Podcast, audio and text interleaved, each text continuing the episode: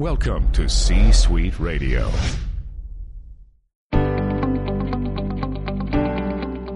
Welcome to Mitchell Levy Presents Aha Moments. Mitchell is a thought leader, entrepreneur, and TEDx speaker who helps you think big and lead an authentic life. Each week, Mitchell gives leaders the inspiration they need to make a greater impact and share their genius with the world.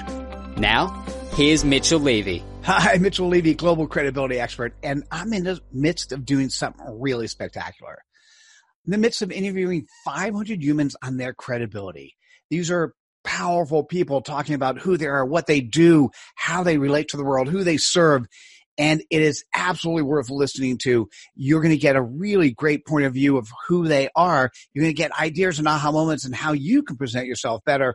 I've taken three of those interviews, or six to 10 minutes each, taken three of those, combined them to be this episode of Mitchell Levy Presents Aha Moments. Uh, please enjoy. If you like it, click on the like button and subscribe to our channel.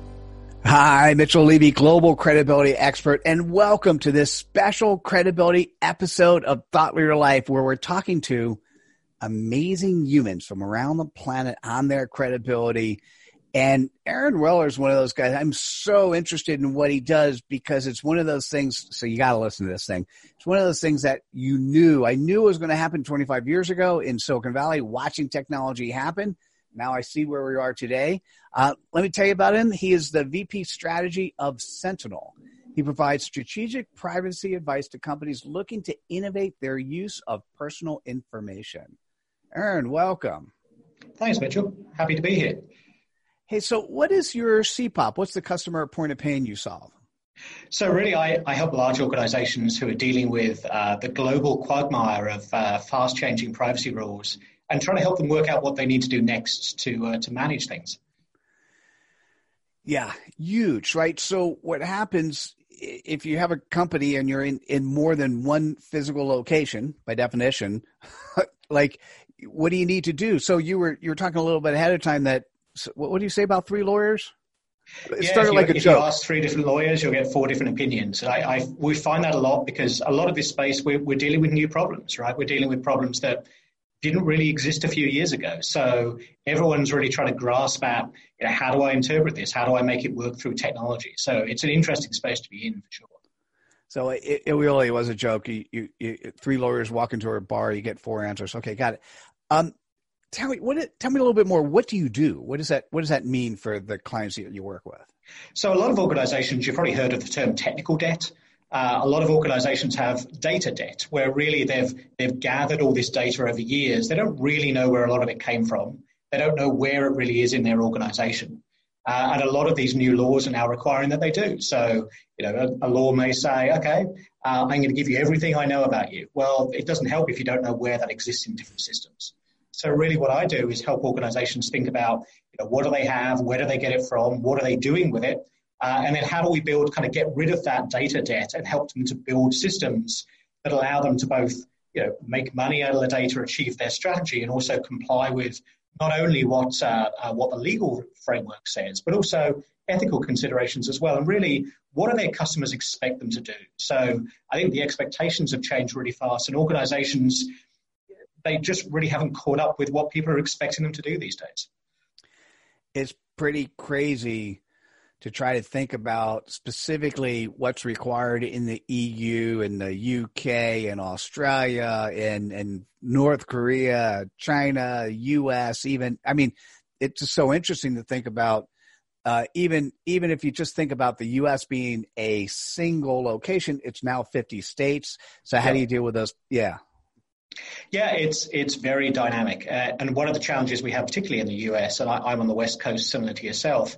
Uh, there are variations between the states, but the rest of the world has kind of taken largely a model that's very different from the way we operate in the states as well. So organisations that are based here, uh, when you say if they're working in the EU, they may be playing by a completely different set of rules.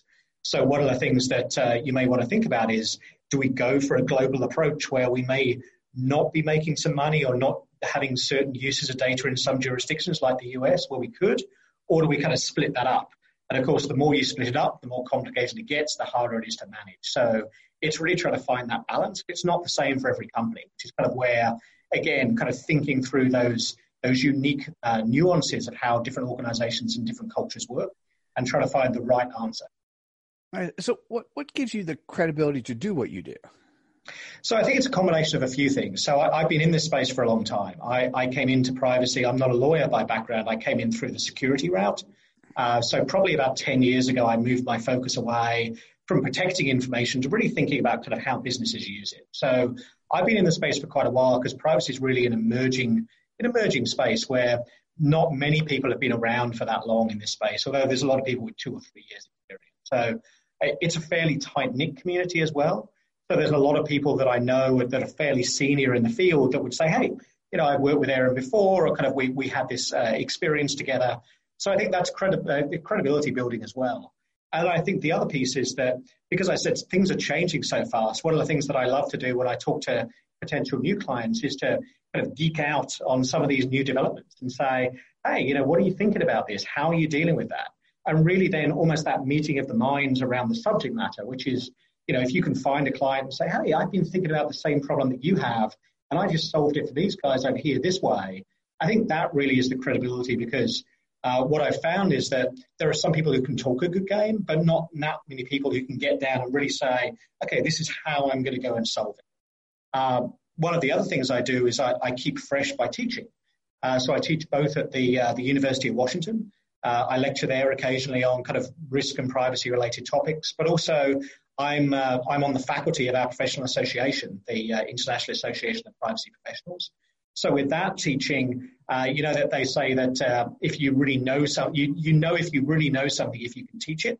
Uh, so with that, I get a lot of the questions coming back, and people saying, "Well, you've dealt with this. How would you deal with it in my organization?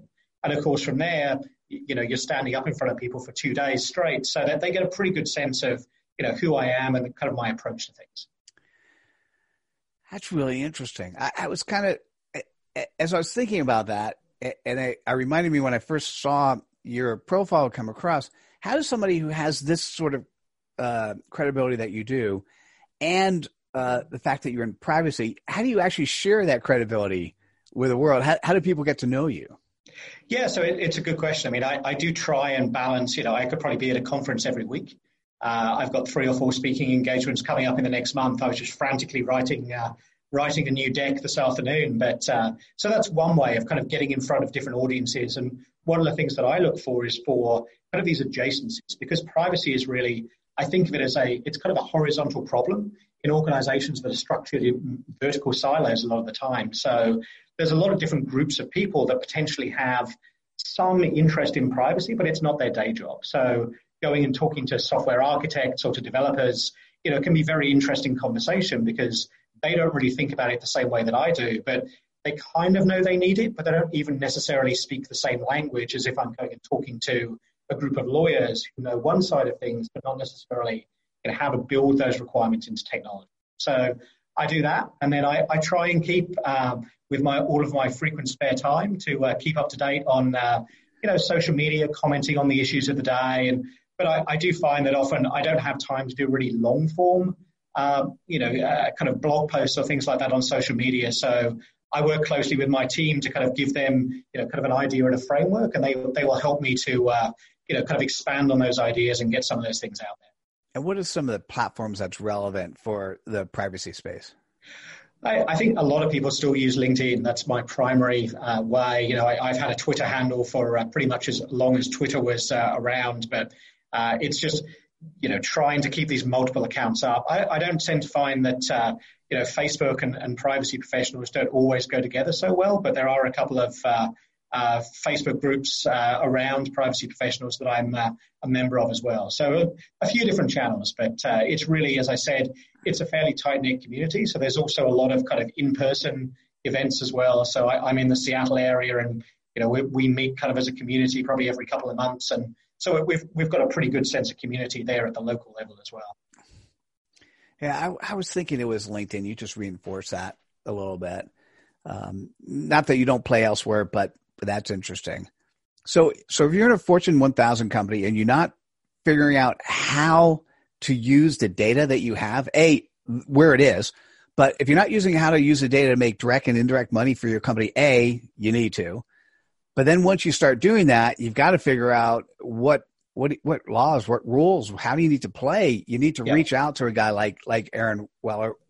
Aaron, how do people best do that? So in terms of reaching out to me, I, I still think LinkedIn is the best uh, the best way to get hold of me. Uh, I do. Uh, I get a lot of people uh, who reach out to me, but uh, you know, if you can tell me a story, tell me why. You know, there's an interesting. Do you have a question? You know, what's the benefit? Uh, and then I can quickly kind of filter out. You know, with people who aren't connected to me, uh, and there's no kind of reason as to why they're connecting, yeah, I, am a little bit more skeptical. Um, so I think, you know, tell me a story and or tell me a problem that you're interested, and I'm probably pretty happy to give you a point of view. Uh, mm. Of course, the other thing you could do is reach out to me over our website. So uh, culture of privacy is kind of what we're trying to achieve. So going beyond the laws and really, so cultureofprivacy.com is uh, is another good way you can uh, get hold of me. Oh, that sounds great. Well, thank you for sharing your your your wisdom, your credibility with us today. Really appreciate getting to know you better. No problem. Likewise, this was uh, this was fun to go through. Oh, good. And hey, hey, thanks for joining us at this episode of Thought Leader Life. Uh, please like us, share your comments, subscribe to our channel, and we'll see you at the next episode. Uh, take care, everyone. Bye now. Hi, Mitchell Levy, global credibility expert, and welcome to this special credibility episode where we take amazing humans from around the planet and we talk about their credibility. Uh, today's episode is going to be amazing. It's with John Ballas. Um, he is the CEO and founder of Lean Your Way. He develops leaders, build deep technical expertise, drive project ROI results, foster team engagement, and customer collaboration. John, welcome. Thank you. Glad to be here. Awesome. Hey, so tell me, what's what's your CPOP? What's your customer point of pain? The point of pain for customers is maintaining a continuous improvement program while reducing and improving their cash flow. Simple, elegant. Tell me, uh, share a little bit more. What does that mean? First, first, what is a what is a customer for you, and then tell me a little bit more about what you do. Well, traditionally, most of my customers have been in the manufacturing realm, but I've been able to apply this methodology just about to any different type of customers, including hospitals, mortgage companies, home builders, etc. I like it. Okay, so what does that mean, methodology? What do you actually do? So we go into companies and we help create a continuous improvement environment where every day they're eliminating waste to help improve their cash flow and most importantly, engage their employees so they take ownership of it and retain the knowledge when we leave. I'm thinking through it. I'm I, I, it's pretty complete. I like it. So what John, what gives you credibility to be able to do that? Well, I had the opportunity when I worked for IBM to study over in Toyota.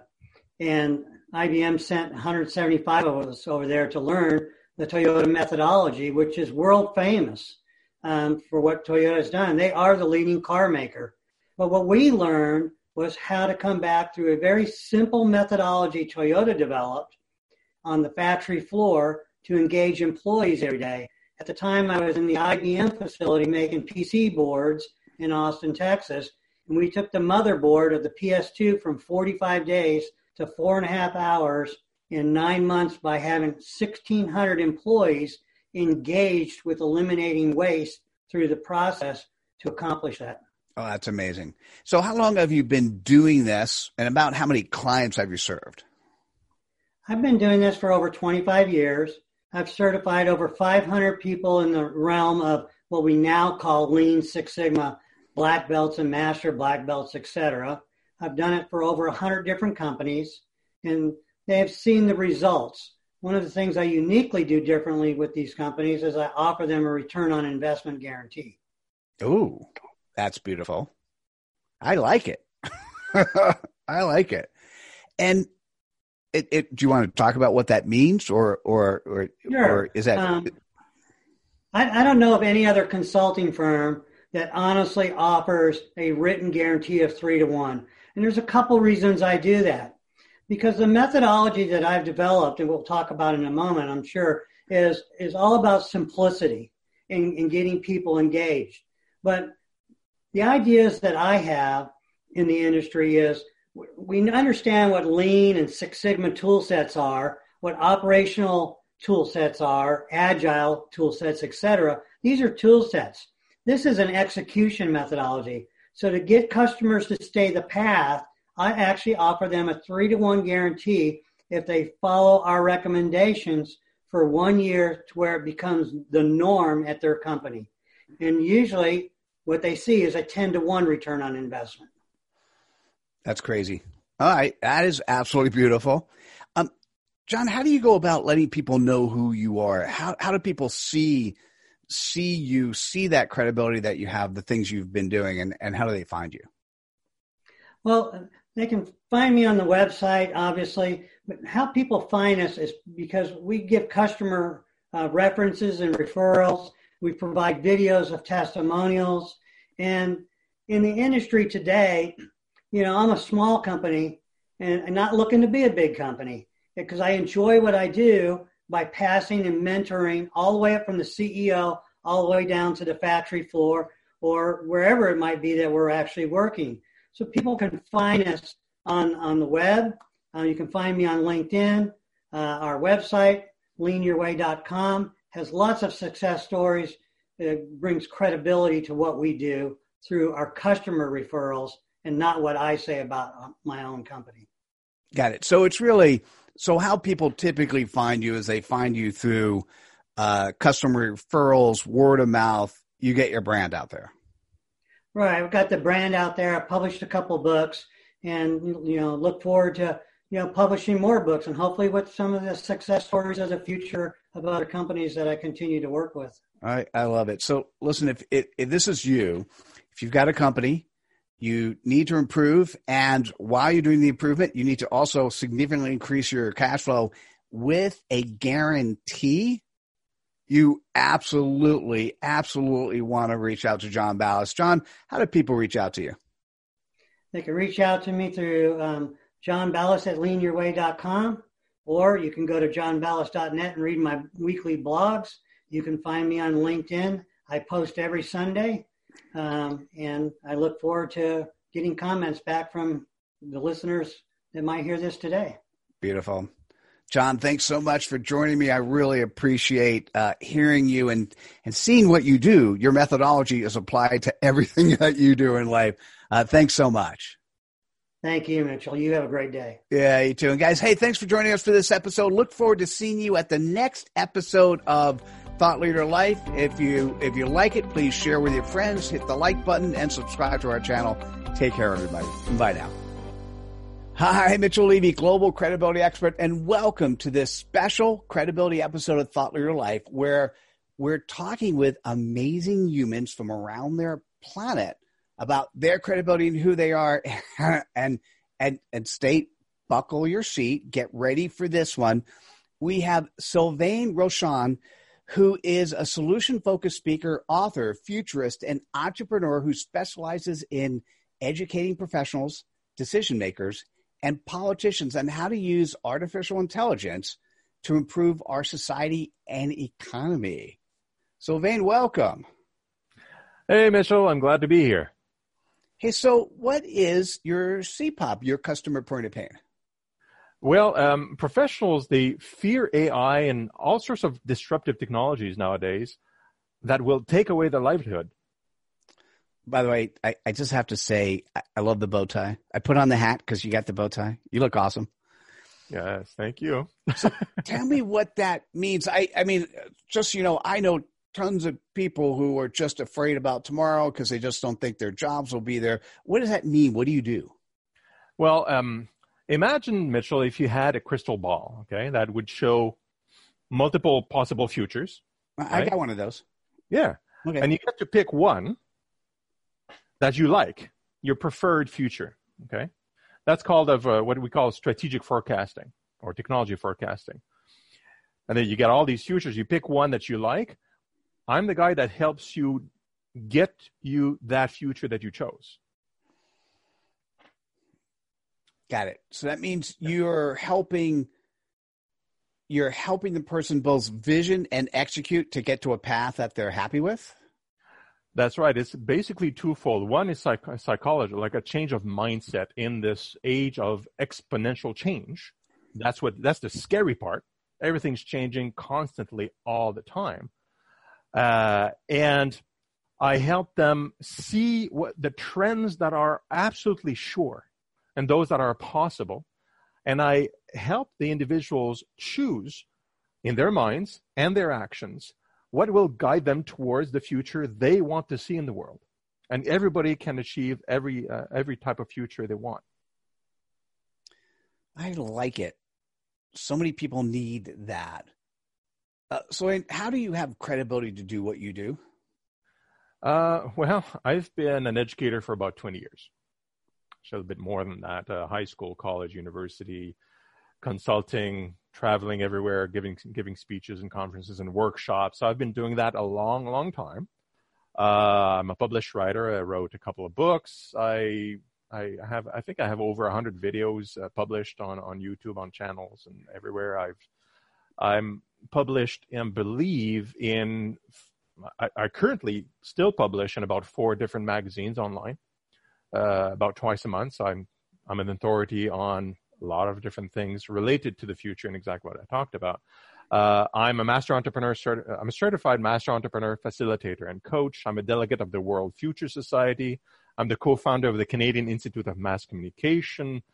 I have a bachelor's degree in biochemistry, chemical engineering, and education. And uh, I've operated several businesses over the past 15 years. So I've uh, all in technology, of course. So I've I've bathed in it for so long, uh, looking to the future and predicting and teaching individuals that it, it comes to contain it's second nature to me. And and by definition, anyone who wears a bow tie like you has to be credible. Well, that's why you wear the bow ties, because uh, of course, and, and that's why I have the hat. Okay. yeah. So, how do you go about sharing your credibility? How do you how do you get out there so that people people see you and want to interact with you?